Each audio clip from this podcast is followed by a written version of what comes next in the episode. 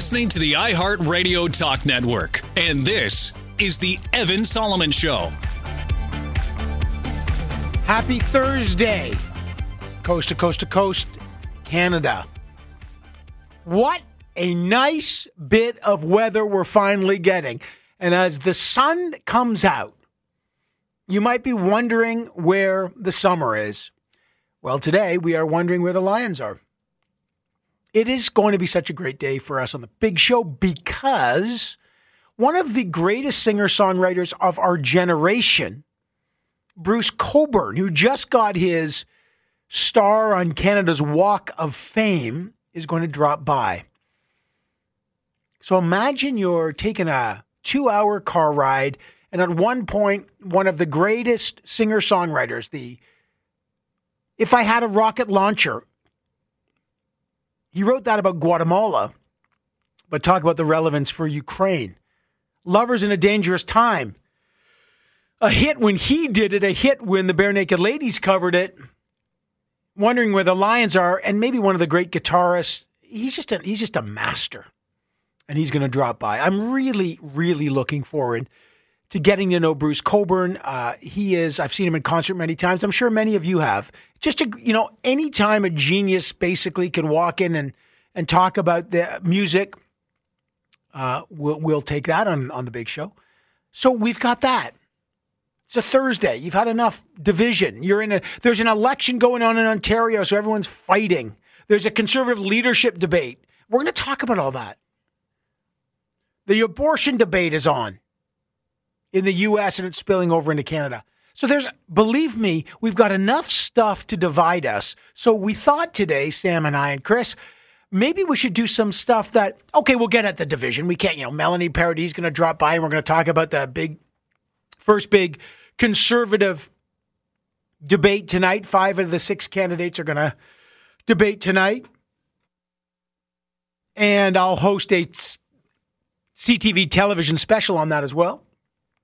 As we, you, you do want to see how Poilievre and, and, and are going to clash if in the the overturning of Roe v. Wade, which is coming in the U.S., is going to embolden social conservatives like Leslyn Lewis. There's a lot to look for tonight. I'm excited for that. And why the heck is Pat Brown skipping it? He's going to be there on May 11th in the Edmonton debate. And so, so we will get your fair share of division. I, the leader of the NDP, I'll speak to Jagmeet Singh. He wants to make contraception free. So that debate's here. So you want your division, you want your fights, you want your arguments. I got them for you today. But I, I actually think we got to come together a bit and I've been bitten by the Blue Jays bug this year, and it's a, and it, and the bug might put you on the bandwagon. It's a heck of a team, and it's hard to watch like 162 games, but just the Blue Jays are they're fun.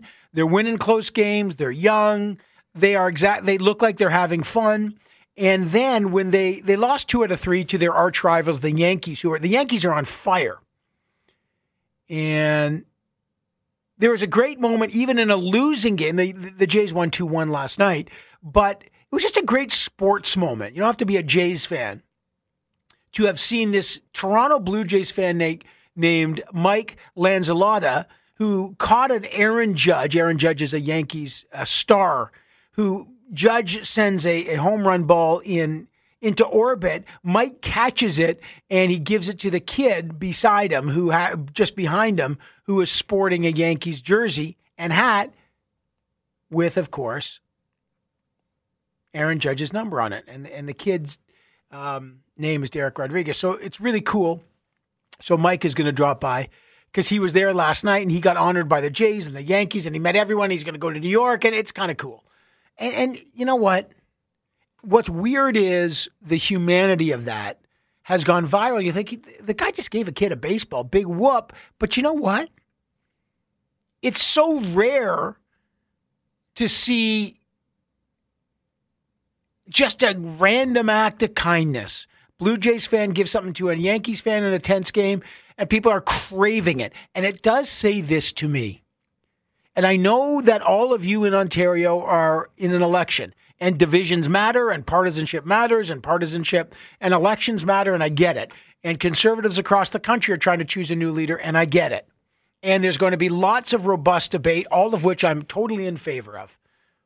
However, that little viral moment shows one thing people are craving connection.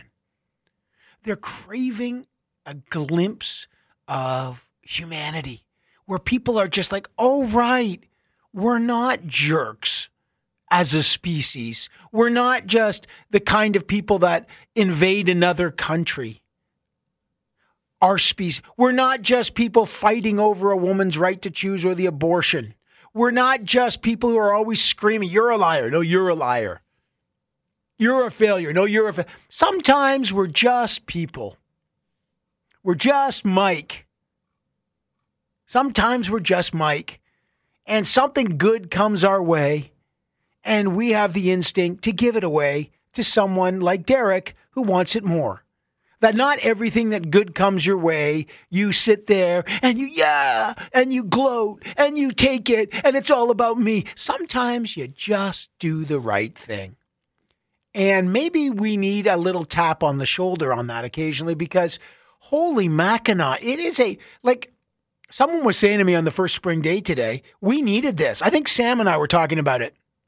It was a rough winter. We had the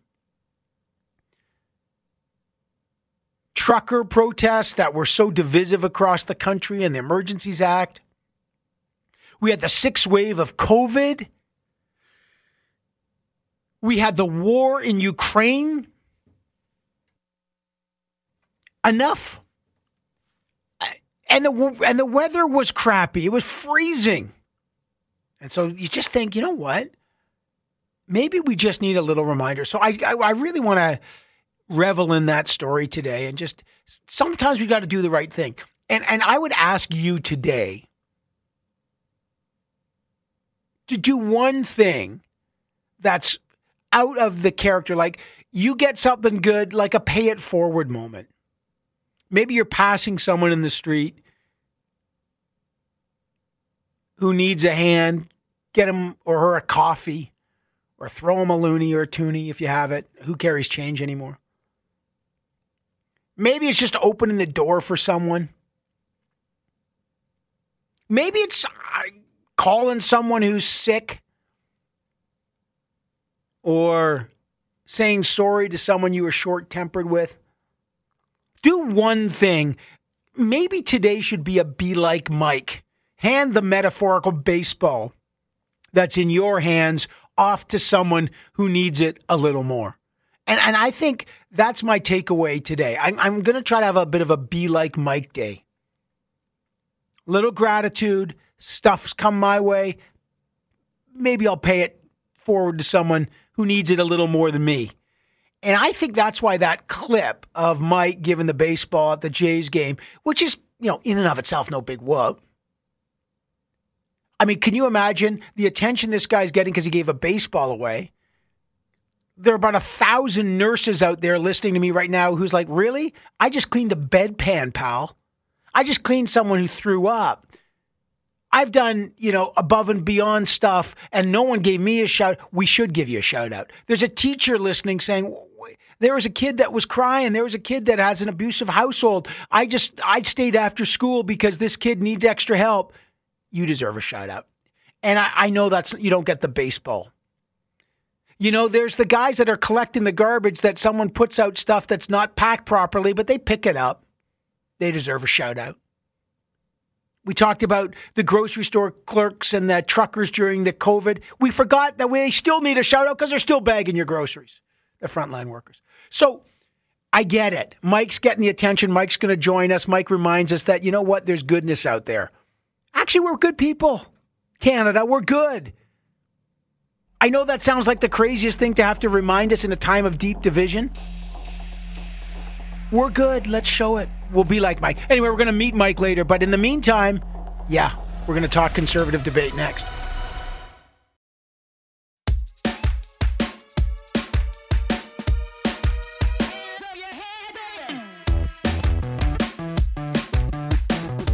Making sense of the latest news. You're listening to The Evan Solomon Show. So much going on politically. So the uh, election is deep underway in Ontario. Tonight, the first federal conservative leadership debate, Saul's Patrick Brown, will take place. The abortion debate. Uh, did you see uh, a, a major newspaper in Quebec? Journal de Montréal had the picture of every single pro life conservative on it. So if anyone thinks, oh, this issue is not going away, is not part of Canada, it's a U.S. thing, it's not. It's a big issue here. So how does all this play out in understanding what people are doing? What do we expect to see tonight in the in the big debate square off? When we uh, have good questions like this, we bring in our friend Melanie Paradis, the conservative strategist, former senior staffer to Erin O'Toole, an all around smart person. How, you, how are you, Mel? I'm great, Evan. Thanks for having me. It's all the time we've got now. I just compliment you and then leave you. That's yeah, it. perfect. Melanie Paradis, brilliant, and we're out of time. Uh, okay, let, what are you looking for tonight? Let's start there, and then we'll move through. We'll slalom through the other topics. What about tonight's debate? If it's at, uh, you know, what used to be the Manning Center, it's now what Strong and Free. Um, mm-hmm. What's the what's at stake here, and what are you looking for? So I'll be watching for. You know, what always interests me in these debates is who attacks who, and just as importantly, which of the frontrunners avoid attacking another candidate and who is that candidate. And that that usually tells you where um, how things are really going in this race and where people are planning to get some down ballot support. Um, it's usually a clear indicator of what the strategies are behind the scenes because everything that they say tonight will have been mapped out and, and prepped by their teams. And what do you what do you think will happen? Because I think there's some incredibly interesting dynamics um, the most obvious one is the Charest Poilievre. What will happen there? What needs? What does Charest need to do to kind of get back in the game? And what does Pierre Poilievre? What should he do after he's already pummeled Charest? I think Charest needs to reintroduce himself to a lot of conservatives. There's a whole uh, younger generation, um, myself included, frankly, who, and I don't consider myself that young, but uh, who who don't know enough about him um, who weren't really paying close attention when when he was premier, and he needs to reintroduce himself um, to to that segment of the of the conservative membership. I think for Pierre Poilievre, he he needs to um, demonstrate. And look, he's he's a fantastic debater. Uh, he's spent like what the past 15 years in the House of Commons. Uh, he's one of the the strongest debaters that we have, um, and would always tap him uh, when you needed him to go on the attack. He he was the guy that that you went to. So I fully expect that he's going to perform very well. What he needs to do though is is be careful um, not to alienate anyone um, and to still put a, a professional and calm uh, performance forward so that he can again like get that down ballot support that that uh, he and everyone else needs. Leslyn Lewis, is she emboldened, as you've said to me, by what's happened in the U.S. on the Roe v. Wade decision? And what are you looking for from her? Well, I think it'll be interesting to see if that comes up tonight. Um, I I doubt that it is a planned question for this debate. It's possible that that they've added it in, um, but I'm sure that they had planned their questions for for weeks before this had happened. But look, a, a candidate, another candidate could bring it up. Leslyn Lewis herself could bring it up. Um, she's already uh, pitched her, her policies related to, to abortion um, to the members in, in emails to date. So she's very clear what her position is. Um, and maybe she will use this evening's debate as an opportunity to reiterate that. Does it put Mr. Poilievre and Mr. Charest in a in a camp? I, am sure Roman Baber, by the way, he, one of the other candidates, will talk about it. But does it put them? They, they've articulated that they're pro-choice, but Mr. Poilievre is relying on her for down ballot support. Does that put him in a box?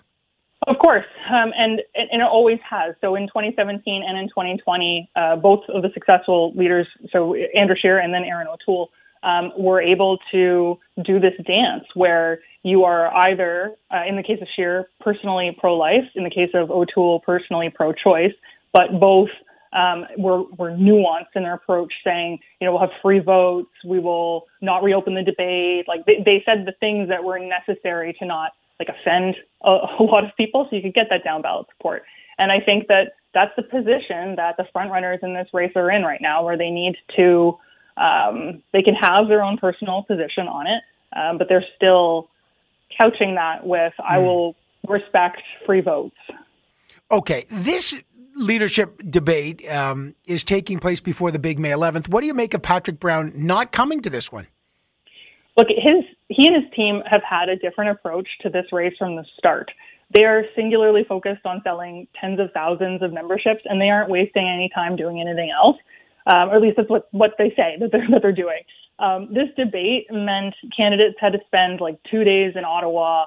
Um, they're all in debate prep right now for hours today. That's hours that they could be spending on the phones calling members instead and selling memberships. Um, and so I think my understanding from the Brown team is that they're spending these two days instead meeting with hundreds of organizers and yeah. motivating them to sell thousands of memberships. And is that a gamble? Of course it is, but that's the game. It is a.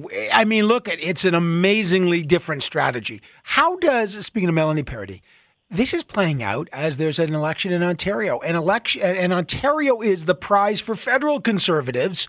Uh, are they watching Doug Ford and Doug Ford's move to the political center, move to basically throw his political arms around Justin Trudeau, except around the carbon tax, but about almost anything else? And you know, Ford had, believes that uh, Trudeau's shadow is a good place to be. What message is that sending to some conservatives?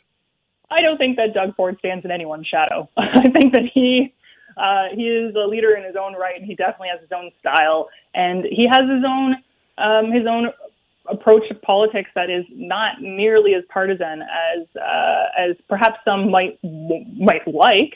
Um, but it works for him, and that's why he's the premier, and I think it's why he's going to win this election too. Uh, should should our the federal conservatives take notes from him? Yes, maybe we would win more. Straight up. So, but yeah. what what notes? Like, okay, so what's the briefing note?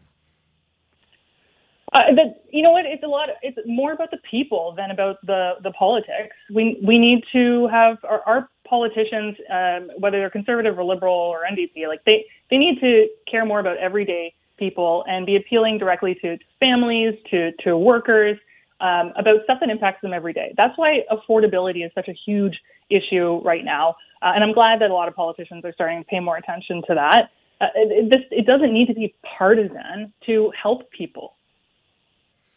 Okay, um, you've got that issue, uh, that that election playing out. It's tightening, by the way, in Ontario. And any thoughts on on what issues are emerging? There's affordability. There's healthcare. To me, that's it's been really telling. Um, election already going on there. Um, what's your take on the Liberals and the NDP and how that is playing out? Uh, because uh, Andrea Horwath, the NDP leader, I think what is this election number four for her? Yeah, yeah. So they're competing for they're competing against each other really for survival at this point. There, there's so much overlap politically between the the Liberals and the NDP, both federally and, and now provincially in Ontario, uh, that you can it's really hard to tell the difference. So they're really in a in a contest with each other in this in this election. Well, you're still you're predicting still a Ford win. Yes. I mean, he's ahead in the polls dramatically. All right. Uh, and tonight, uh, this will be a real interesting debate at the Manning Center. Uh, well, I guess it's what? Proud and strong and free, right? Yes. Strong and free. And, uh, then they all decamp to go to Edmonton on the May 11th. So that race is heating up. Man, there's so much politics going on. And um, that one, that one will have Patrick Brown at. We'll be able to see that because it's mandatory. So yeah. none of the candidates can skip that one. No, and the Brown camp will be there. They're, they're, they're all six will be there, uh, and we'll find out. By the way, of Joel Etienne, one of the guys who was booted out, and is he's appealing to get back in. If there's even seven, I don't think he'll get back in, but we'll see. Uh, Melanie Paradis, great to have you. Thank you. Thank you. All right, lots to pay attention to. Uh, Bruce Cockburn coming up, which is great. Uh, the the kind man who caught the Blue Jays baseball is standing by. Maybe he'll give us a baseball. Mike Lanzillotta, the fan that gave the nine year old Darren Rodriguez the Aaron Judge home run ball. This to me is a be like Mike day, and Mike joins us next. Stay with us.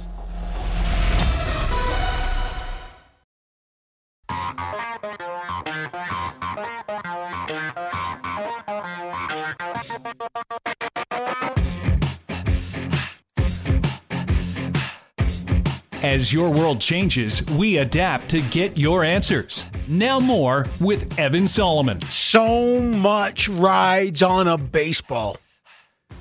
Normally, what you do when you're uh, a fan and you're a Blue Jays fan and the Yankee star hits a home run is you you you could toss that ball back, but Mike Lanzillotta said, "No, no, no. I'm going to hand it to a nine-year-old kid when a Yankees hat and an Aaron Judge T-shirt on, and he hands the baseball, and and the world explodes."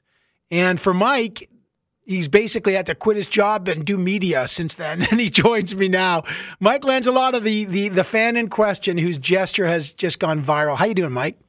I'm doing well, thank you. How are you? Man, you ever thought giving a baseball to a kid would be like life changing, Mike? No, I, I didn't. And, you know, um, after the fact, I had, had no idea it was going to blow up this big, but I'm, I'm super happy for, for uh, Derek.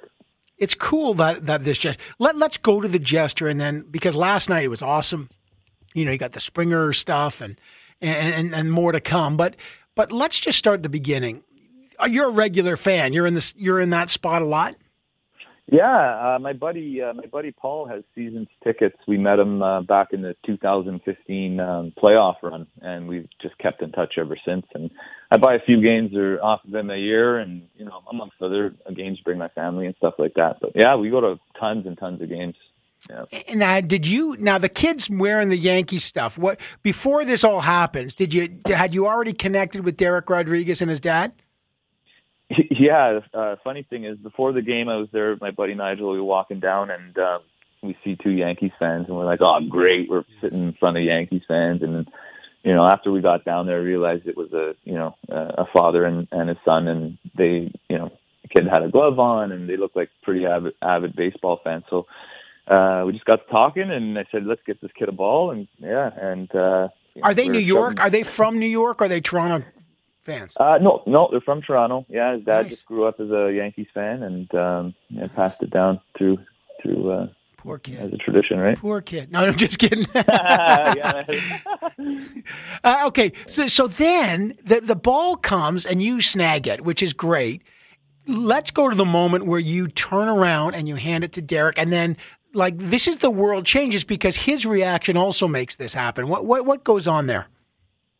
Uh, yeah, so you know, I I I I, uh, I tried to catch the ball and it, it was it bounced off my hands. It was hit pretty hard, but um, you know, because I promised him a ball, it just instinct took over and uh, immediately handed it to him. And uh, as soon as you know that ball touched his hands, it was it was all over. The waterworks started. He threw his arms around me and and you know just saying thank you so much, you know, and I love you and uh, oh, pretty special moment. He said, "I love." Sure. Here's how he oh, remembers yeah.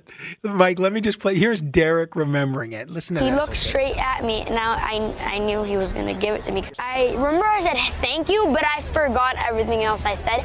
I couldn't control myself. I got the ball, and as soon as he gave it to me, I just hugged him. I didn't know what I was. I just did it. And he said, "I love you." that's great. I haven't heard that one yet, so that's cool. That's cool. Eh? He doesn't even remember yeah. saying "I love you." Oh, man. It's cool, right? You, and then you kind of reach back, right? Like you did a real dad thing. You kind of touched him on the side of the the cheek there. What did you say to him? Uh, well, first I said, you know, there's no crying in baseball. Yeah, so nice. That, yeah, that was the first line. Um, the old Tom Hanks line, nice. yeah, but then I, I said to him, you know, you know, when you're older, you, you might have an opportunity to do this for someone else. So so, you know, just keep that in mind and, and pay it forward. He promised me that. And he says, I promise. I promise. Yeah. yeah. Oh, so. Yeah. So great, right?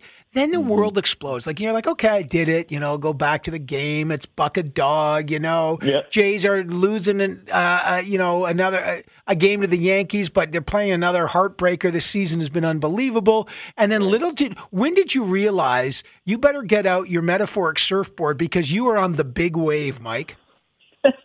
You know, it, I had no um, expectation of this as, this going viral, but um, I was walking to uh, I was walking my daughter to the bus stop with uh, my neighbor, who, whom we walk with every day, and she says to me, "You know, this is uh, this is going viral." Because I'm not a big social media guy, right? And uh, I'm like, "No, it's not." She's like, "Trust me. By the end of the day, this is going this is going worldwide. I'm like, and I did. I, you know what? She was right.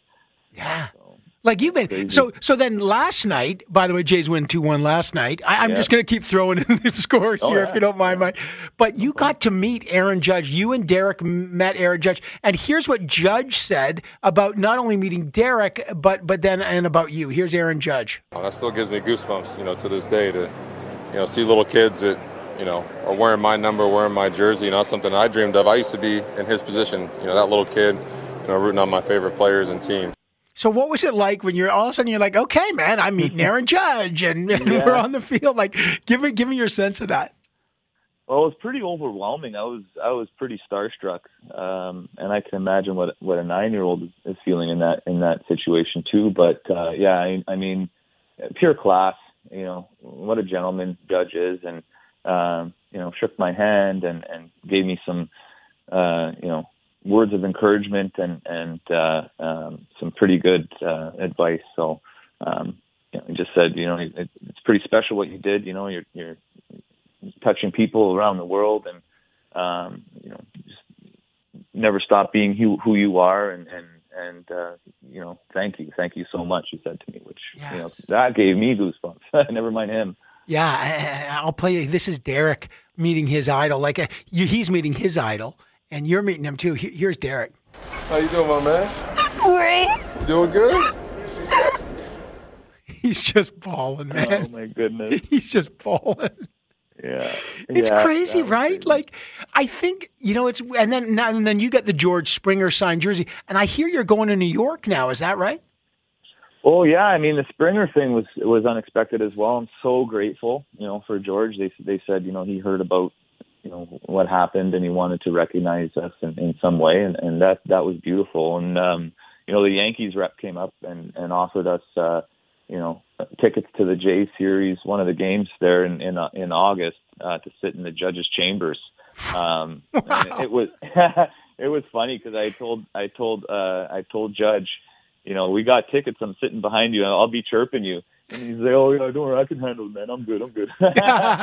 By the way, that guy's big oh my god, you think he's big on TV? He Yeah. larger than life. because you look like like I'm a big guy. You look like a big guy. But I was like, Aaron Judge's a big man, right? He's a big man.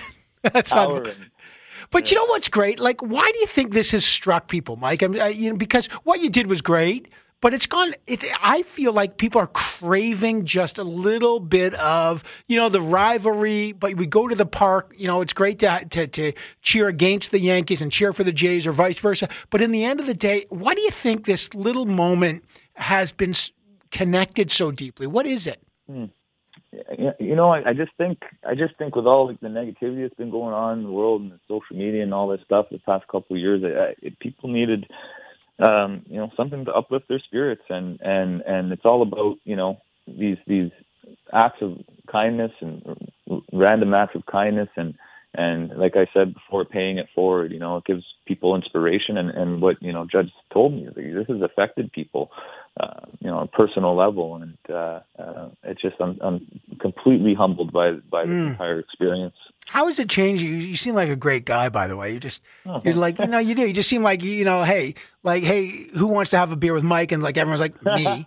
but I kind of have a be like Mike moment. I've been asked our listeners, like, have have a day, be like Mike. But how, has this changed you at all, Mike? Uh, n- no, man. Like, if anything, it's probably made me more humble as a person. Um, I'm just an average guy. You know, I like sports. I I like gardening. I, I play played softball, and um, you know, shout out to the Aurora Jays, my my uh, my softball team there. But um, I mean, physically, it's changed me because I haven't really slept in like in like three days. Um, That's and, great. Uh, but it's just made me, uh, you know, be so grateful for you know all my friends and family with the outpour of, of love and support, and um, not only from them but just from people I, Yeah. I Well, never enjoy met before. enjoy every moment. Enjoy the Yankees game. And if you're really such a great guy, come and do my garden. I got some weeding for you. Mi- Mike Lanzillotta. Mike, you're, you're, you're a rock star, buddy. I mean it. Thank you. Thank you. We'll be right back.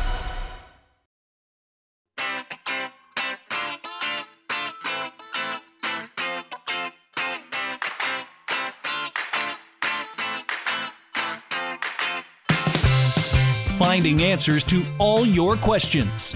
You're listening to The Evan Solomon Show. Well, the uh, leak, the stunning leak of the U.S. Supreme Court draft opinion that will strike down the 1973 landmark Roe v. Wade decision on abortion rights has now become a massive issue in, in Canada. It will be featured in the conservative debates. Um, politicians have talked about their position on this, and it's drawn new attention from the Liberal government and their promises to make sure there's some kind of equitable access to abortion facilities in Canada. Trudeau says that his government is looking to use legislation. They haven't done it. It's they're mandated to do it. They haven't made much progress on it um, to ensure safe and legal abortion will be permanently protected in Canada. Here's what he said To ensure uh, that uh, we uh, move forward as necessary on ensuring uh, that not just under this government, but under any future government, uh, the rights of women are properly protected. How's he going to do it? There, you know, uh, is he going to make legislation? The NDP says, well, one thing you should do is make contraception free as a part of a new national pharmacare program. That's what our whole supply and confidence deal was supposed to be about, right? Is that going to happen? Well, I spoke with NDP leader Jagmeet Singh. And I asked him, look, you say contraception would be free under some new national health uh, pharmacare plan. What kind of contraception? Why is this so important? What we've seen over the past seven years with the Liberals in power has been uh, no effort, no concrete steps, nothing to expand access to abortion services. And while we will always be vigilant to defend the right, what is a major concern in Canada right now is the lack of access. There are so many women that cannot get access to abortion services. And so, given the seven years of inaction, what we're pushing for is a concrete way to give uh, people some support, and that would be to make sure contraceptives and emergency contraceptives, birth control, are included in a national pharmacare. They're covered. The cost of birth control should be covered. And that will be a, a, significant expansion for people that are already squeezed, their budgets are already tight, and to be able to have that covered would provide some additional supports for women. Really, the question of access has been on people's minds in Canada for a long time. And there are rural communities, indigenous communities where people have to travel hundreds, if not thousands of kilometers, be away from home for three days by themselves in many cases to get access to services. That is something we need to expand. And the Liberals for too long have, have tried to use this as a, as a political wedge issue as opposed to protecting women's lives because that's, you know, uh, eventually that's what it comes down to, Evan. When, when people, when women don't get access to abortion services, it puts women's lives at risk.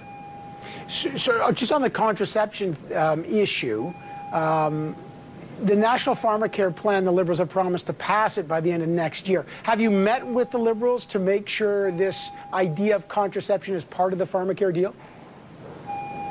It was always envisioned in essential medication, and it's something that other countries have also included. So we strongly believe that's what the formulary should include, and we made that clear to the Liberals. We want the most comprehensive and expansive formulary, meaning the list of medications that would be covered, and that was uh, what right. we expressed. We included things like mental health and uh, all essential medication as well as contraceptives. So that's what we're pushing for. In light of the agreement that we were able to use our power to achieve, we want the first step now in, in light of this real serious question of access and seven years of inaction mm. on the part of the liberals when it comes to access. Let's start with contraceptive medication, whether that's right. birth control or emergency contraceptives. Let's cover that and, and really move towards better access? Uh, ab- abortion is decriminalized here in Canada, as you know, but there's not a law enshrining the right to have an abortion. That's why you have this patchwork provincial system. In your view, does the federal government need to try to create a standardized access across the country? I think we should always look at ways to strengthen the rights. There's no question about it. And uh, in addition to strengthening the rights, it is also fundamentally important at the same time that we strengthen access. And one of the concerns, in addition to broadly speaking access questions, there are provinces that are in effect of violating the Canada Health Act by not funding abortions, which are deemed an essential service.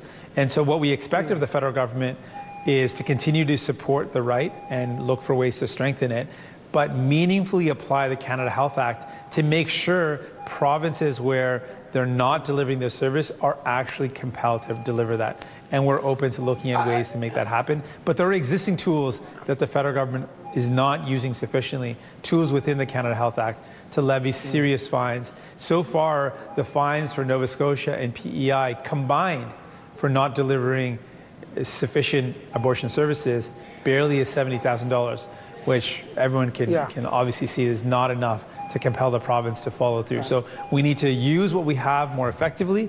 We need to absolutely support expansion. Uh, we need to make sure the rights are more uh, are always uh, more protected. But right now, the fundamental and most important thing is expanding the coverage or access. And one of the ways we can do that is by making sure birth control is covered. That would be a real significant change in the lives of many people.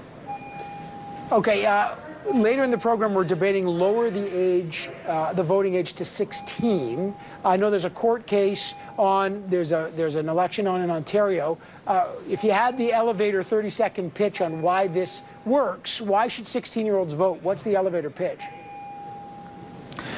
16 year olds work, they pay taxes, they can get married. Uh, other countries have implemented a 16 year old voting, and they found a far greater increase in first time voters as compared to 18 and over, 18 and 24. And they've also found that once a young person votes in their 16 and 17 age, they then stay voting for the rest of their lives. And there's a long term study that uh, Dr. Ishon, who presented at our press conference, was able to pr- uh, present to, to media as well as to other stakeholders that it actually increases participation in democracy, not just in the first vote, but for the rest of their lives. If we want to strengthen democracy, which has been threatened worldwide, and we're seeing lots of examples of that, this is an opportunity to strengthen our democracy and increase confidence in our institutions because more participation means people will Right. believe in those institutions representing them. Well, A we'll little bit debate longer than that, an uh, elevator in a pitch, but pretty close. Yeah, yeah. that- It's a, it's a big, long elevator ride. Uh, okay, Jagmeet Singh, I appreciate you uh, taking the ride with us. Thank you, sir. Thanks so much. Okay, uh, that is Jagmeet Singh. He is the um, leader of the uh, New Democrat Party, and um, he is going to he is going to uh, try to push the government to get free contraception. I, I'd be interested to know what you think about that. But the abortion debate will play out tonight. It'll play out tonight on the conservative debate. It'll play out in the Ontario campaign. And welcome to this world. Um, all right. Um, coming up next, we got some really interesting things. We've got Dan Riskin is about to uh, join us, and uh, he's going to talk about Canada adding crimes on the moon. That really crimes on the moon. Uh, that's interesting. And Bruce Cockburn is going to jump on. The great Bruce Cockburn. Scott Reid is here with Overhyped and Underplayed. We'll we'll dig into the elections on that. So we just got a great show. So Bruce Cockburn coming up, Dan Riskin. Do we really need laws for crimes committed on the moon? Don't we have a little a few things here on Earth to worry about? I think we do. I think we do. Let's figure that out. Um, okay, so we'll be right back on the Evan Solomon Show. I can't wait to hear from Dan Riskin. But uh, Chris, let's tee up as much Bruce Cockburn music as we can. I wonder if Scott Reid's a big uh, Bruce Cockburn fan. All right, uh, Dan Riskin on the other side of a break. Stay with us.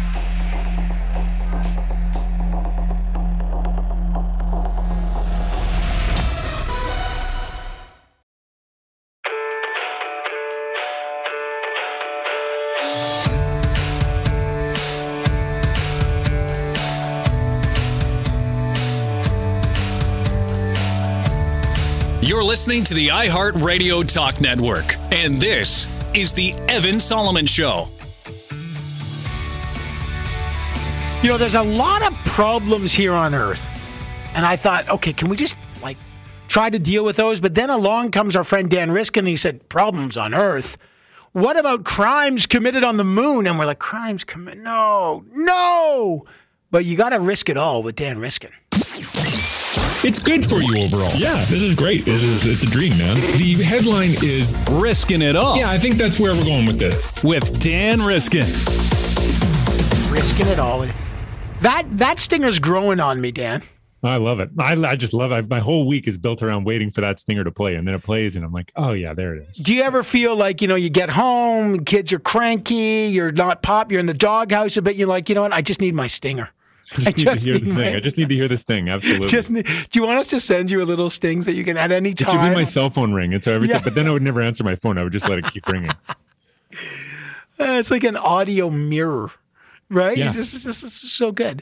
Uh, okay, now, now you- how things, by the way, because I gotta say, you know, on, the show today, we've got the great singer songwriter Bruce Cockburn standing by. Amazing. right? We got we had the guy that caught the baseball because I thought, you know, and gave it to the kid, the Yankees fan.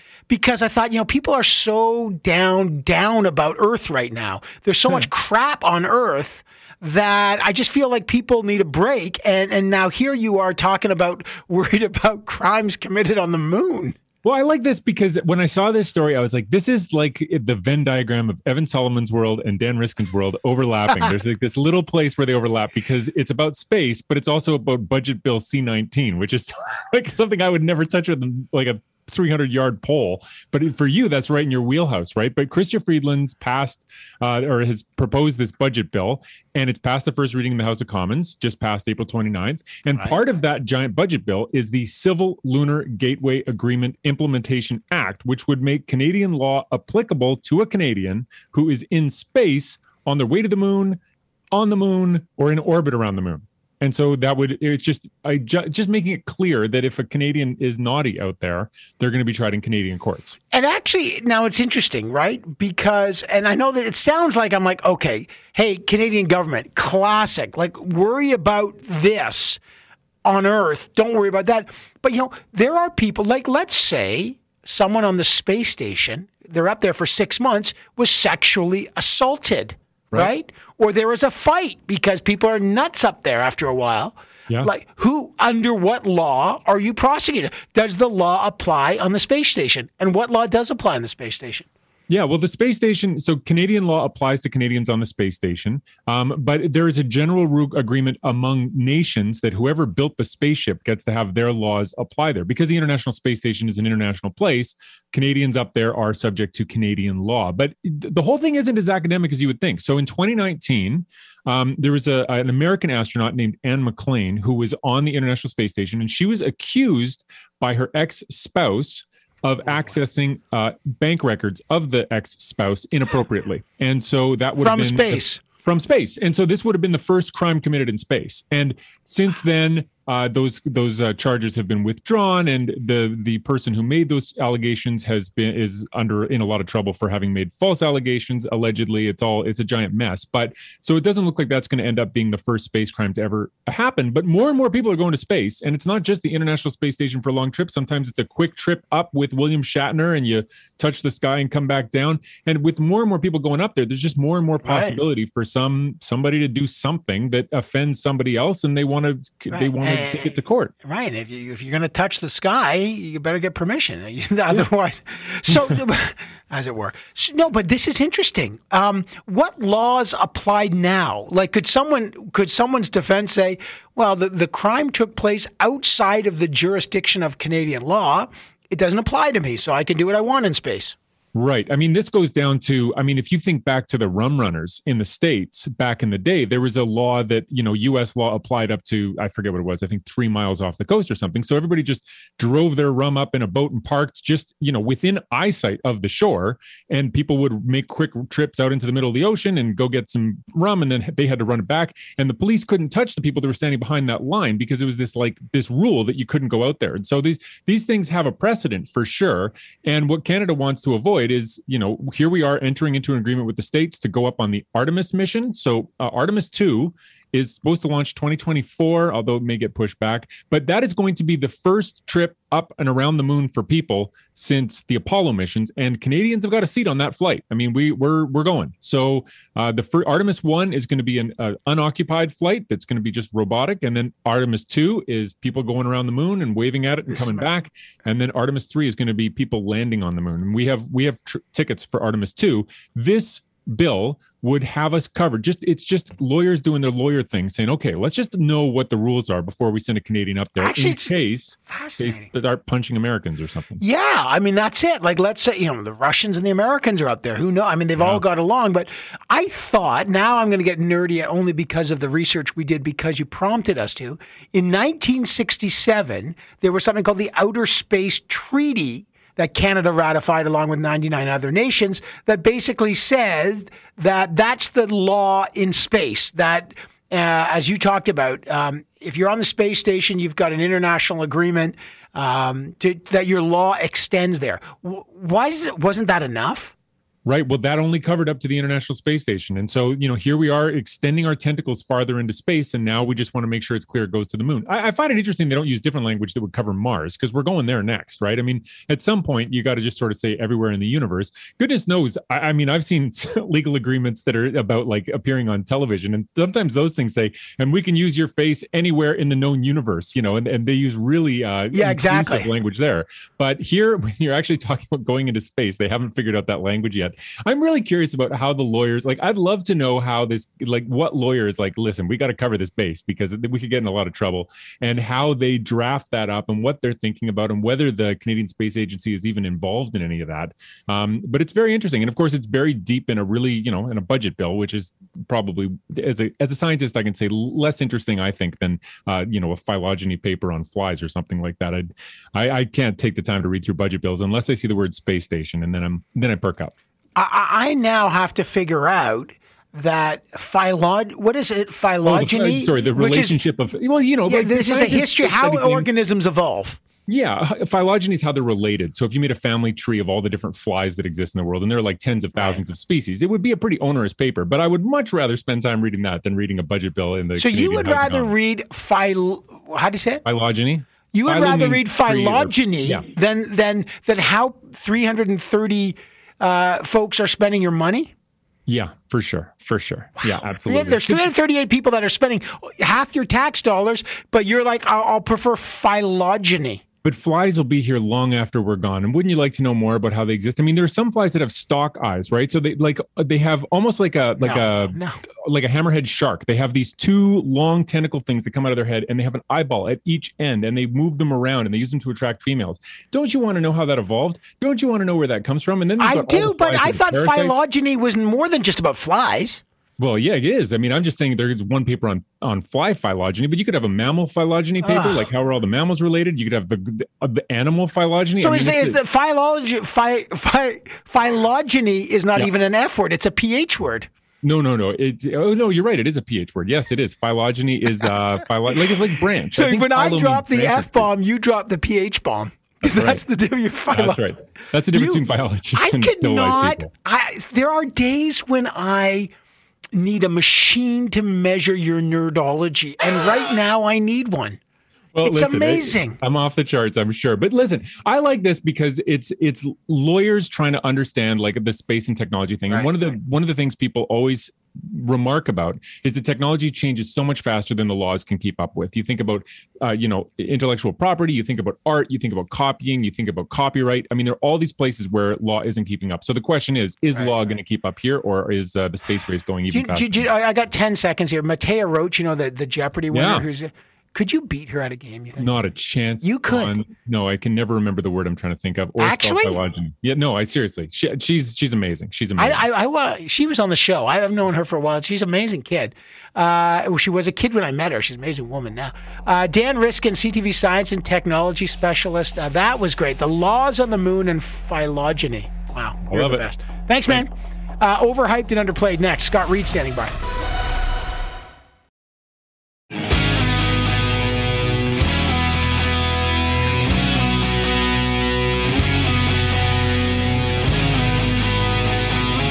As the story changes, we react. This is the Evan Solomon Show. Jays versus Leafs, Ontario election versus conservative leadership debate, American politics versus Canadian politics. What's overhyped? What's underplayed? It's time to find out. Overhyped. Create jobs and opportunity. In this election, here's what I want to do. Or underplayed. Scott Reid is here the great and powerful Scott Reid, uh, CTV News political commentator, former comms director for Prime Minister Paul Martin, speechwriter, funny guy, sports fan. God, what doesn't he do? Renaissance man, polymath. Hi, Scott. Well, hello, Evan. God, you're good. Uh, you're uh, good. Didn't you have a birthday recently? I yes, as a matter of fact, I did have a birthday. Those are among among my many uh, talents, as you uh, as you just elucidated. Aging, aging is right but, at the top of the list of things I'm super duper good at these days. Trust me, that's not a that's not a small thing, and you're doing it well. Happy birthday, buddy. Um, let's go. Let, us go. For, well, you're doing it well. Listen, I don't care how much you weigh. It's just you know, just it's, one it's it's one stumbling, wheezy step toward the grave after another. You know, uh, I, I always like to throw a little body shaming out at Reid, just just because we we share the kind of mid age vanities that we're so susceptible to. Exactly, it's, it's so pathetic. pathetic. So pathetic. Uh, Jays versus Leafs. So what, what's uh, overhyped? What's underplayed? Well, you got to go with the Leafs. I mean, you got to go. I mean, the, the Leafs are underplayed uh, only insofar as you know the whole city, you know, uh, reels from oh well, it's going to be a sweep. We're going to kill Tampa to oh god, now we can't beat Tampa. Look, I'm a Habs fan, dyed in the wool, but I'm rooting for the Leafs. Yeah. It's just you know the city's a little hard to take at this point. It's oh. really it's it's it's it's just a little little little hard to take. And and people are on the psychological edge of doom, right? Like, because if they get bounced in the first round again, oh. like not only will people at MLS give, like, like there will be there will be fire in the streets, right? Oh, like God. it's going to be crackers. It'll be the first time you will see millions of people on a couch in therapy. My son. Uh, Gideon was with his best buddy Connor. They're both decked out in their Leaf stuff last night uh, in front of the TV and they had been so jacked up after game one, and they're like, "This is it." They were ready to rock. They didn't change. They're superstitious. The game just is falling apart last night, except for that nice. Honestly, I was like, "Oh God, they're too young to get on this psychic torture that is being a Leafs fan." But they're on it, and now they're like doomed. And I said, "Relax. It's, these are professional athletes. They'll come back." They're a great team.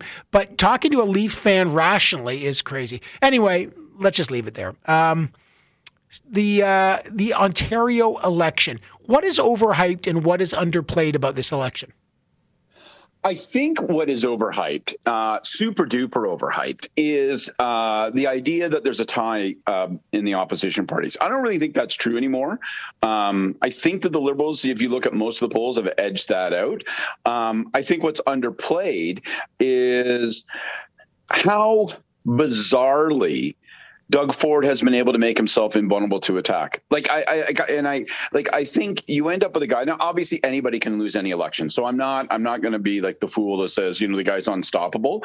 But Doug Ford, three years ago, one year into his term, was an anchor around the throat of the Conservative Party in Ontario, and he is now their balloon. He floats above them. He carries that party, and he is their greatest asset. And one of the weird things is when you do focus group research, you say something bad about Doug Ford now, people go, oh, you know what? The guy tries hard. You know, he's a decent guy. His heart's in the right place. All that kind of crap, which makes it almost impossible to say anything negative about the guy and have it stick. It's just, it's crazy. He's been able to transform himself into everybody's lovable uncle. And maybe he's not the smartest guy, but gosh, he sure means well. He's the Uncle Buck of uh, Canadian politics, and it's going to be really hard to compete against him. Well, you know, try, pe- people like a, a, sense of authenticity. I think it's amazing. He is polling way ahead of his brand. In other words, he polls higher than the party. Steven Del Duca, the liberal brand, is polling ahead of him because no one knows him. And Andrea Horwath, I'm just not sure. You know, fourth time around, um, it's tough to win fourth time around. Like, what is fresh in the window now? Can she pull a Jack Layton? You try, you, you knock on the door once, twice, and then and finally the, you get let in. I don't know. She's you know, I'm sorry, man. Like, she's just, she's not, she's the polar opposite of a happier warrior. She does not look like she's enjoying herself. She does not seem like she has uh, an enthusiasm and passion really? and smile for it all. Why, why do you yeah, why, why do you say that? She's had one good year in her entire one good day in her entire leadership, and that was what we call it. You, you may not forget this an obscure reference, but the city TV debate in the 2018 election actually occurred two days before the formal writ dropped. She was killer in that, sprang ahead of the liberals, never looked back. It's been the only good day, as far as I can tell, in the entire tenure that she's had as leader. She's just a rain cloud, and I don't think it's going to work. Interesting. What's overhyped and what's underplayed in the conservative leadership race? First debate happens tonight. I think what's overhyped is that this thing is a fight for the soul of the Conservative Party. That the you know that the Conservatives had this you know sort of fundamental uh, uh, elemental choice to make. I think the choice has been made. I think Pierre Poilievre is the overwhelming front runner. I think that he is the overwhelming choice that Conservatives are making. Um, and I just don't even think it's a race. Like I just I I don't I don't even think it's a race. So I mean, could something happen? Sure, Poilievre could stumble. He could get too cocky. He could uh, drink his own bathwater, whatever. But you know, I th- I think the entire leadership debate is overhyped. I don't think that many people are going to pay attention. I don't think it's going to affect anybody's vote. I don't think there's any stopping the guy. So that's that's what I think is over overhyped. What's uh, what's underplayed? I think the effect of abortion. I think the effect of the U.S. Really? abortion discussion. Yeah, because I think it really, I think it really, really, really uh, affects uh, that voter coalition. I think it's uncomfortable. I think it's going to um, make it harder for people to consolidate Leslyn Lewis's pro-life votes. I think it's going to be harder for those people to say, yeah, you know, Pierre Poilievre is pro-choice, but I guess I'll go there anyway. Like I think it, I think you know, within that movement, I think it cuts deeper, cuts harder, and cuts more thoroughly than it does in the rest of the political population in Canada. And uh, so I'd, I'd watch for it. I think it's going to have some uh, some perverting effects on the uh, on the campaign, probably to the detriment of Leslyn Lewis. Yeah, I wonder if it emboldens the social conservative movement and they say we're not just going to give our votes away. You got to be with us. We're now deciding to to harden and and you know you can win long fights like they're doing in the U.S. So thanks but no thanks. We're no longer a convenient down ballot support for a uh, a moral centrist. I think that's right. I think they'll refuse to provide second ballot support. I think it'll be, you know, mark my ballot with one candidate and that's it. I, do, I don't. So, you know, the idea like before the Roe v. Wade thing, I think that mm. culturally, a bunch of those, you know, campaign life types who are behind Lewis first might say, you know, I generally like what culturally, I like what Poilievre is, is peddling. But now it's reminded them, no, no, no, no. There is one galvanizing issue that brings us to politics, and anybody who's not with us is against us, and we won't be there for them. So I think I think it, it's going to be harder for mm. them to consolidate around this issue. All right, uh, summer's here. What age is too old to take your shirt off, if any, for a guy? Oh, I don't know. Like, are you I, are you a guy you know, now that me, would walk I'm, around no no shirt in the front yard still? Well, see, I turned 50 abs the other day. Not 53, not 54, 50 abs. And so, you know, the shirt's still coming off. I no, mean, okay, uh, is that uh, right? Because there's a, like, I get it. If you're at the beach, I get it. You know, do your thing. But you know, those people that will go, you know, just be on their front lawn, no shirt, they're mowing the lawn or whatever. What's the age where you like throw on a t shirt? Man, I don't know. There's a divorcee down the road. I think I'd be breaking her heart if I didn't go out there. Uh, oh, you know, stop it! You're dreaming. Um, She's probably throwing up in her mouth right now. I, what I like is the guy at the cottage. God, there's, there's how do you even project Wayne. that? The guy named Wayne, two cottages down. guy named Wayne, two cottages down. He never has his shirt on from May 24th to September 15th, and all... it's like Wayne, it's got to like either put a shirt on or do a sit up. do you understand you're, you're that us, that the divorcee down the street is taught you are her Wayne? No way. No, I'm Wayne Newton. Come on. Okay. Before. Okay, that's fine. That's good. I, I, I, I'm, I'm done with that. I got Bruce Cockburn on the other side of it. How great, like out of ten, is Bruce Cockburn singer songwriter? I, I, I'm uh, so excited like, to talk to him. I would be so I, I, would be so enchanted if I was you. I'd be so excited. I mean, uh, like legend, and and you know, underestimated, grossly underestimated yes. as a guitar player, like as a flat out pure guitar. Flat out one of the great guitar players. So so you, you don't mind if I ditch you for Bruce Cockburn? You mind? I think I can take it. I think I think I think I can. I take, take it, your shirt off and relax, big boy. Bruce Cockburn's next.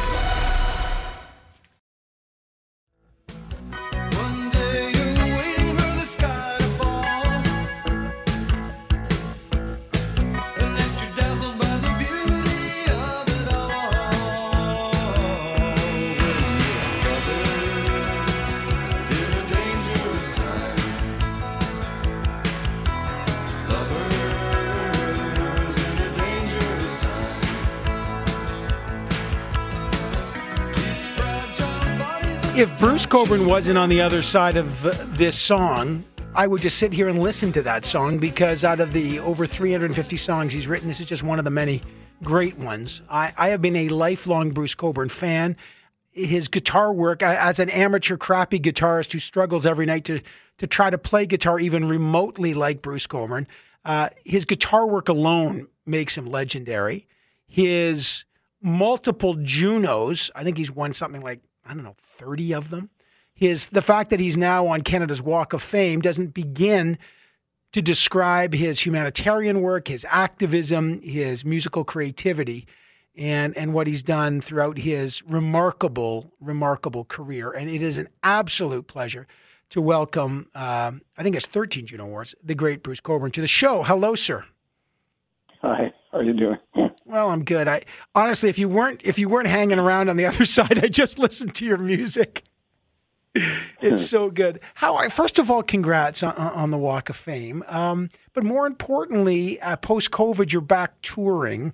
Um, uh, you've been doing this for a long time, Bruce. When you get on stage now, um, describe that feeling. Like what what happens to you when you're out there now after you know 50 years playing this music. Um, what's it like to be back on stage? It feels really good, I have to say. Uh, the, the you know, I mean, we didn't fare as badly as many people did over the two years of shutdown, but but uh, I mean, it was two years almost exactly for me uh, between the end of one tour and, and the beginning of the next, and um, it it felt there was a considerable degree of uh, a kind of pent up feeling. I was going to say frustration, but it wasn't exactly frustration. It was just like feeling confined. You, like everybody, I guess, and we all felt that way. But but not to be able to play the songs for people uh, was kind of painful because that's when the songs really come alive. And so getting being able to get back on stage now and and and do that is uh, it's exciting, it's fun, it's rewarding. I mean, it's also slightly stressful because I want to try to get it right and everything. But but um, what I found with these shows this time around, like starting back in December when we began this tour, that um, there's a little extra joyous something mm.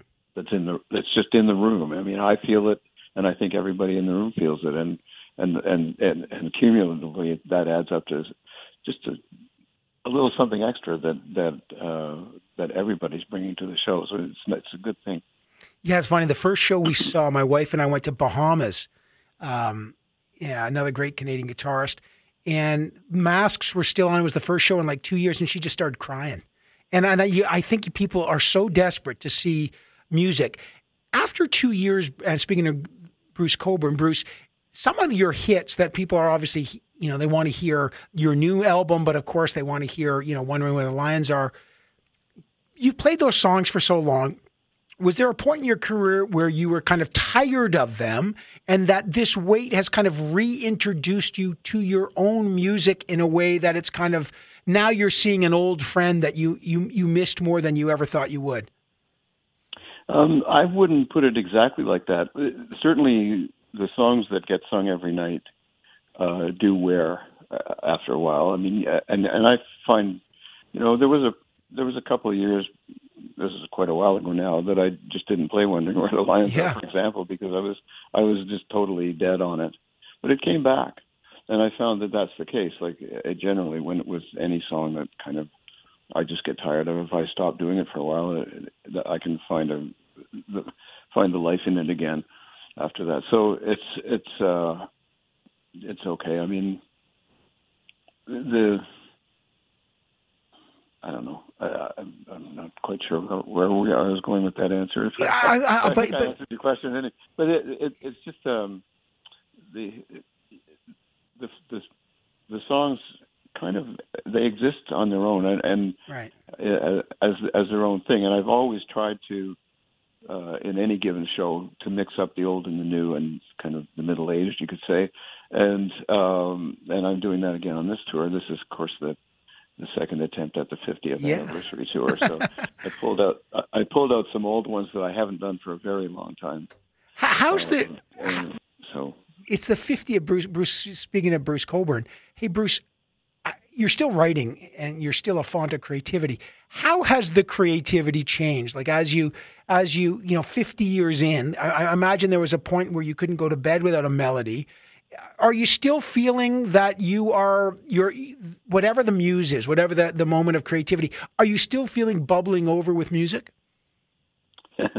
I'm not sure I was ever really bubbling over with it. I, I it, it's always been a kind of uh, sporadic thing. Like I'll I'll go for, you know, weeks or maybe even a couple of months uh, without thinking of any ideas at all, and just work just playing the songs that I have, and then one day something will hit me like, oh, that could be a song, and and it's it's the lyrics that come first. The melodies are, are kind of arrived at once the lyrics have enough shape to them to kind of see where they're going. Oh, really? Um, so you don't. So, it's not like yeah. a melody floats down and you put a lyric. You you you you have a, an idea that's lyrical, and then you you actually find the melody.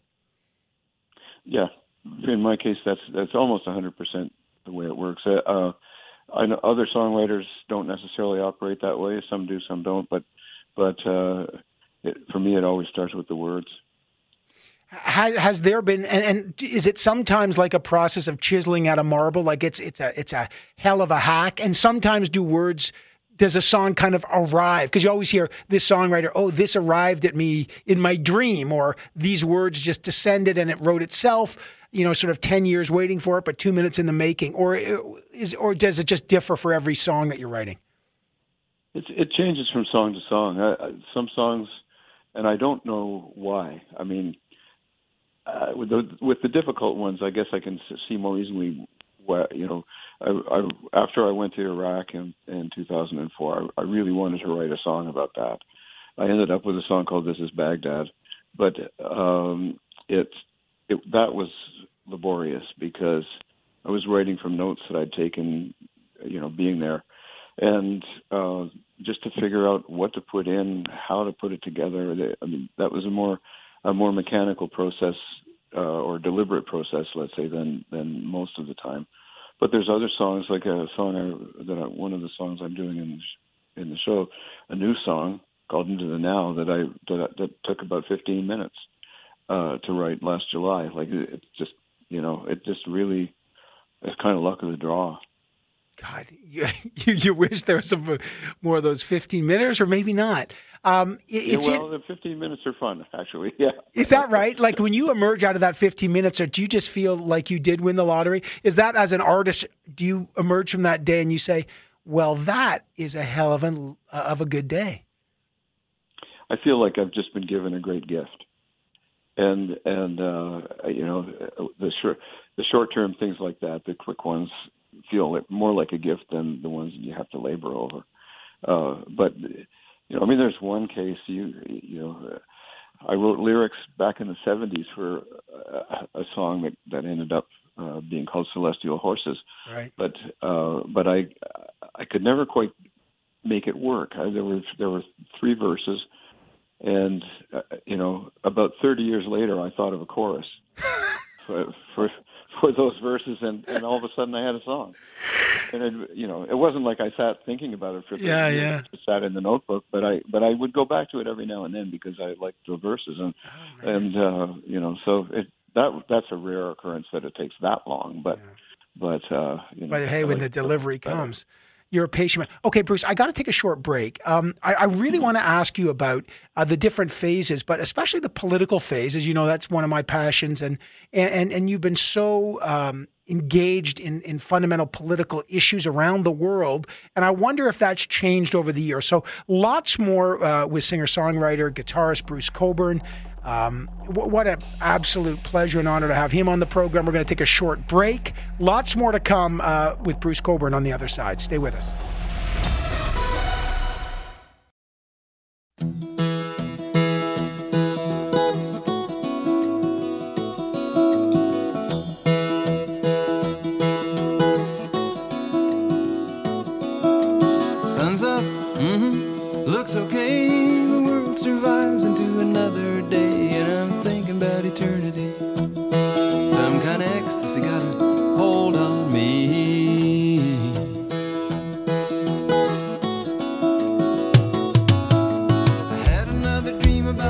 Course, that is uh, one of the great songs by Bruce Cockburn, singer songwriter. Uh, he is uh, taking a second crack at the 50th anniversary tour that was first delayed by COVID. And he's back on stage, thank goodness. He's been inducted to the Canada Walk of Fame. He's got a new album out.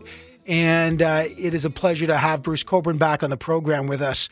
Uh, Bruce, um, again, th- thanks for doing this so much how you you were involved in so many remarkable uh, political events. Polit- politics really inspired you. At this moment, is it?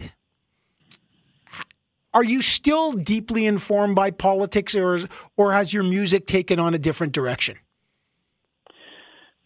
Well, it's yeah. Uh, how to, how best to answer that? it has it has it has to do with with just the the pass the uh, the shape of my life really. Uh, the I got involved in what people think of as well. It's I mean I guess I don't have to qualify it. It is the, uh, political things uh, because uh, when I first started to travel in Western Canada, I be, I met a bunch of uh, indigenous people who were my age, who are other singer songwriters, other other you know various people, uh, and I got I had never met anybody with that kind of uh, background before, and um, comparing notes, uh, I just it just seemed like shocking that they had, you know, grown up in the same time as I did and experienced the things that they did, which I mercifully did not, and it just seemed like this, you know, this is messed up. This needs, you know, I need to sing about this. I need, and not because it was. I felt like the songs would would persuade anybody of, of the politics, but just for the emotional reasons that I write any song. Like just this, I'm moved by this, and there, therefore it's going to become a song. Hmm. So th- that's where it started, and then then you know I got interested in Central America. My brother Don, in particular, was uh, kind of he was involved in solidarity work with with the guerrilla movement in El Salvador back in the 70s, and and was trying very hard to get me interested in in the issues uh, uh, around what was going on in Central America, and he succeeded. Not, I mean, it wasn't just him. There were other things too, but but then I, you know, went down there. I wrote songs about that, and then I had to talk about the songs. So all, all of a sudden, I'm I'm a political. Well, that's it. You know? So it's uh, it, it, I've never operated from a, a specific platform politically or anything like that. I it's it's all about the people and and the just the need to keep working on. And, and is that impulse still here today? Are you that impulse to engage uh, like that? Um, yes, and yes and no. I mean, I, there's it's less uh, less virulent as I as I get older. Uh, I'm more concerned with like, kind of the pendulum swung back toward more sort of interior right stuff uh, uh, for me, but but I'm I pay attention and I'm still interested and uh, it's you know it, I, I would not uh, refuse a song that that people would people would call a political song if it came along. I, I mean I, I'll t- I'll take whatever mm. gifts I get in that regard. Speaking of Bruce Cockburn, Bruce, you've spoken about this. One of your hits, If I Had a Rocket Launcher, um, obviously written from your experience in Guatemala. There's a different resonance today. We're, we're all looking at the war in Ukraine. Um, and audiences react to that song in ways that I'm sure sometimes baffle you. What? How is that song, which is both so iconic but so difficult, uh, how does it refract through time for you when you play it today?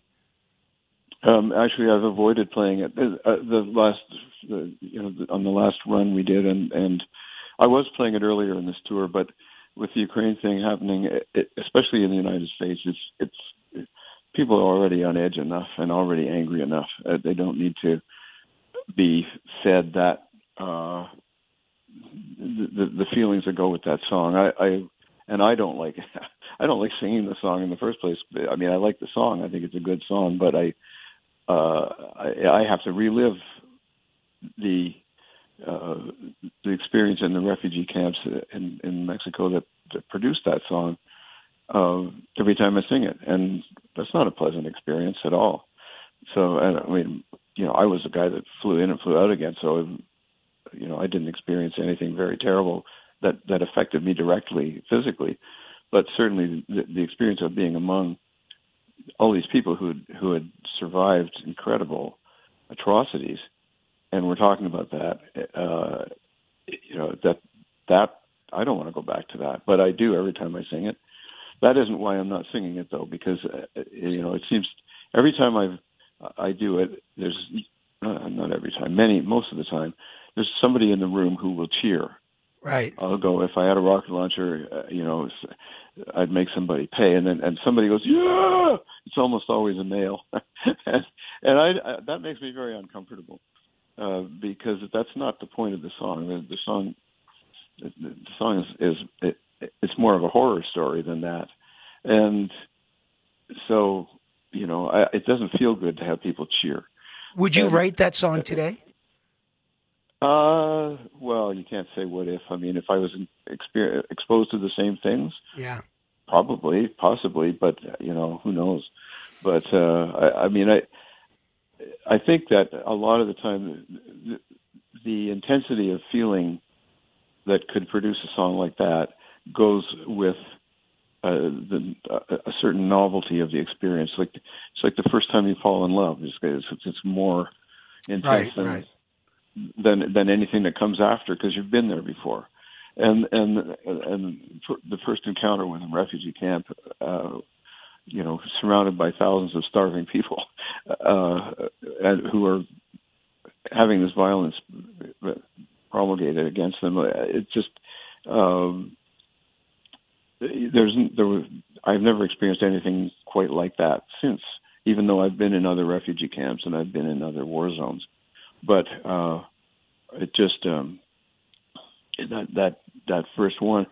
There's one other song came from actually almost exactly similar thing, but very very different circumstance, and that was with uh, when I went to Afghanistan uh, to to sing for the Canadian forces who were at that time in uh, in charge of the base at Kandahar, and uh, that we the group of us that was going over there happened to be on the tarmac getting ready to, to board our plane from the, the secret base, so called, in the Middle East to Camp Mirage to, to Afghanistan.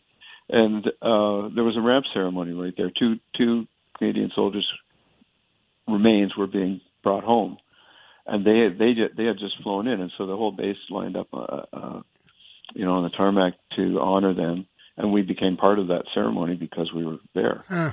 And and that that that produced a song called Each One Lost, and and that and it's it's exactly the as intense, a different yeah. different thing, you know, they, they're not uh, a different, a, a, more diffuse kind of horror, let's say, than, well, than what was happening in Mexico. I, I, what I love, first of all, that you're available to these emotionally and creatively. Um, I could talk to Bruce Cockburn all day, sir. Uh, please catch Bruce Cockburn on tour. The music you make is phenomenal. I just want to thank you for the gifts you've given this country, Bruce Cockburn, and thanks for joining us today.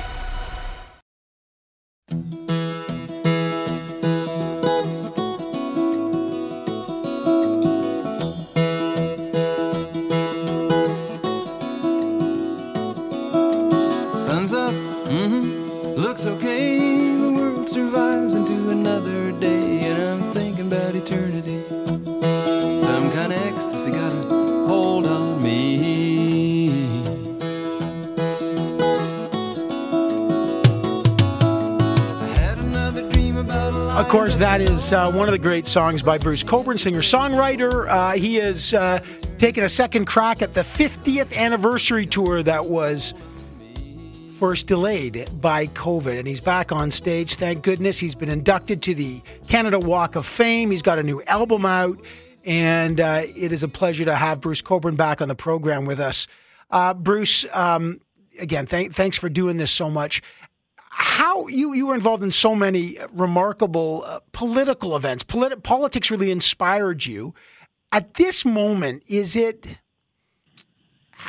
Are you still deeply informed by politics, or or has your music taken on a different direction? Well, it's yeah. Uh, how to, how best to answer that? it has it has it has to do with with just the the pass the uh, the shape of my life really.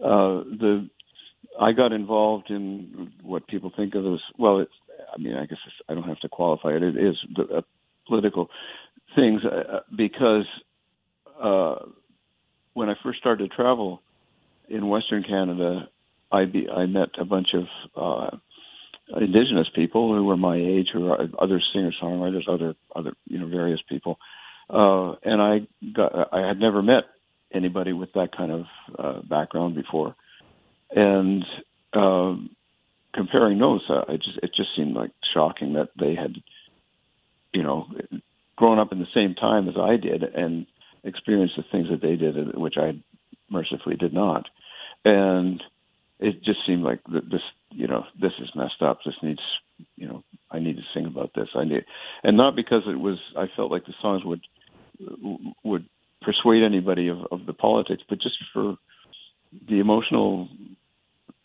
reasons that I write any song. Like just this, I'm moved by this, and there, therefore it's going to become a song. Hmm. So th- that's where it started, and then then you know I got interested in Central America. My brother Don, in particular, was uh, kind of he was involved in solidarity work with with the guerrilla movement in El Salvador back in the 70s, and and was trying very hard to get me interested in in the issues uh, around what was going on in Central America, and he succeeded. Not, I mean, it wasn't just him. There were other things too, but but then I, you know, went down there. I wrote songs about that, and then I had to talk about the songs. So all, all of a sudden, I'm I'm a political. Well, that's it. You know? So it's uh, it, it, I've never operated from a, a specific platform politically or anything like that. I it's it's all about the people and and the just the need to keep working on. And, and is that impulse still here today? Are you that impulse to engage uh, like that? Um, yes, and yes and no. I mean, I, there's it's less uh, less virulent as I as I get older. Uh, I'm more concerned with like, kind of the pendulum swung back toward more sort of interior right stuff uh, uh, for me. But but I'm I pay attention and I'm still interested and uh, it's you know it, I I would not uh, refuse a song that that people would people would call a political song if it came along. I, I mean I, I'll t- I'll take whatever mm. gifts I get in that regard. Speaking of Bruce Cockburn, Bruce, you've spoken about this. One of your hits, If I Had a Rocket Launcher, um, obviously written from your experience in Guatemala. There's a different resonance today. We're, we're all looking at the war in Ukraine. Um, and audiences react to that song in ways that I'm sure sometimes baffle you. What? How is that song, which is both so iconic but so difficult, uh, how does it refract through time for you when you play it today? Um, actually, I've avoided playing it. Uh, the last, uh, you know, on the last run we did, and and I was playing it earlier in this tour, but with the Ukraine thing happening, it, especially in the United States, it's it's people are already on edge enough and already angry enough. Uh, they don't need to be fed that uh, the, the feelings that go with that song. I, I and I don't like I don't like singing the song in the first place. I mean, I like the song. I think it's a good song, but I uh, I, I have to relive the uh, the experience in the refugee camps in, in Mexico that, that produced that song uh, every time I sing it, and that's not a pleasant experience at all. So, and I mean, you know, I was a guy that flew in and flew out again, so you know, I didn't experience anything very terrible that that affected me directly physically, but certainly the, the experience of being among all these people who who had survived incredible atrocities, and we're talking about that. Uh, you know that that I don't want to go back to that, but I do every time I sing it. That isn't why I'm not singing it though, because uh, you know it seems every time I've I do it, there's uh, not every time, many most of the time, there's somebody in the room who will cheer Right. I'll go if I had a rocket launcher, uh, you know, I'd make somebody pay, and then and somebody goes, yeah. It's almost always a male, and, and I, I that makes me very uncomfortable uh, because that's not the point of the song. The, the song, the, the song is is it, it's more of a horror story than that, and so you know I, it doesn't feel good to have people cheer. Would you And- write that song today? Uh, well, you can't say what if. I mean, if I was exper- exposed to the same things, Yeah. probably, possibly, but you know, who knows? But uh, I, I mean, I, I think that a lot of the time, the, the intensity of feeling that could produce a song like that goes with uh, the, a, a certain novelty of the experience. Like it's like the first time you fall in love. It's it's, it's more intense Right, than right. Than than anything that comes after because you've been there before. And and and the first encounter with a refugee camp, uh, you know, surrounded by thousands of starving people, uh, and who are having this violence promulgated against them. uh, It's just um, there's there was I've never experienced anything quite like that since. Even though I've been in other refugee camps and I've been in other war zones, but uh, it just um, that that that first one. It's- there's one other song came from actually almost exactly similar thing, but very very different circumstance, and that was with uh, when I went to Afghanistan uh, to to sing for the Canadian forces who were at that time in uh, in charge of the base at Kandahar, and uh, that we the group of us that was going over there happened to be on the tarmac getting ready to, to board our plane from the, the secret base, so called, in the Middle East to Camp Mirage to, to Afghanistan. And uh, there was a ramp ceremony right there. Two two Canadian soldiers' remains were being brought home, and they they ju- they had just flown in, and so the whole base lined up, uh, uh, you know, on the tarmac to honor them, and we became part of that ceremony because we were there Huh. And and that that that produced a song called Each One Lost, and and that and it's it's exactly the as intense, a different d- different thing. You know, they, they're not a different, a, a more diffuse kind of horror, let's say, than, Well, than what was happening in Mexico. I, I what I love, first of all, that you're available to these emotionally and creatively. Um, I could talk to Bruce Cockburn all day, sir. Uh, please catch Bruce Cockburn on tour. The music you make is phenomenal. I just want to thank you for the gifts you've given this country, Bruce Cockburn, and thanks for joining us today.